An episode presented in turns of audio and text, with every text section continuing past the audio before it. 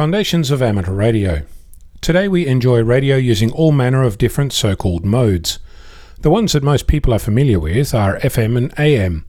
In fact, digital radio DAB Plus is another example of a mode.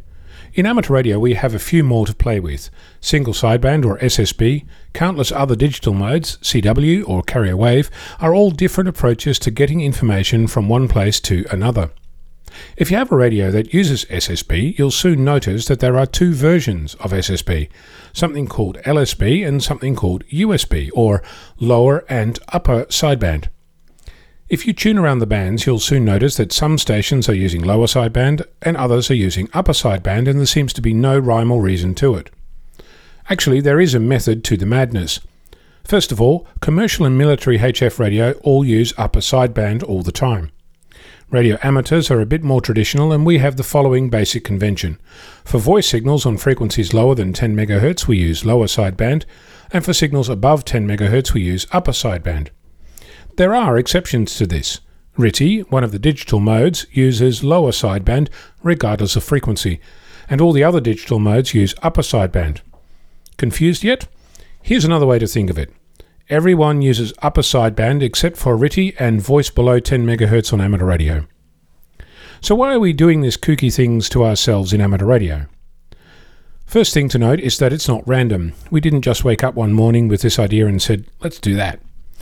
Sideband was first figured out mathematically in 1914. A year later, it was made into reality by John Carson, who used it to carry more long-distance telephone calls across the AT&T phone system.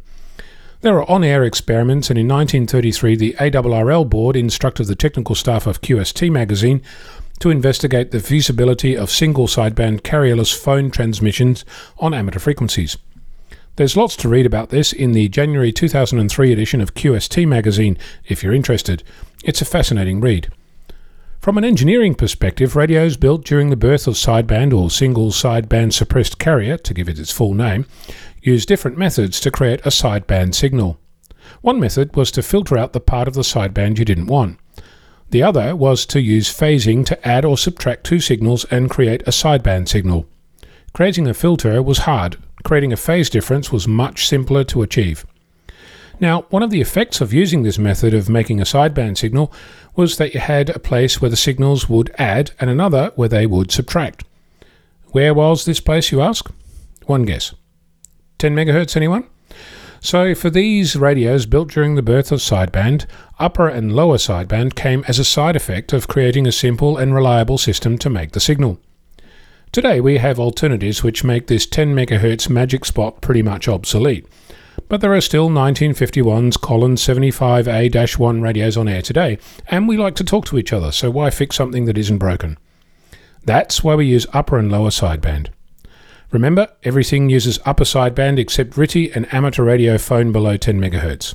I'm Onno, Victor Kilo 6, Foxtrot Lima Alpha Bravo.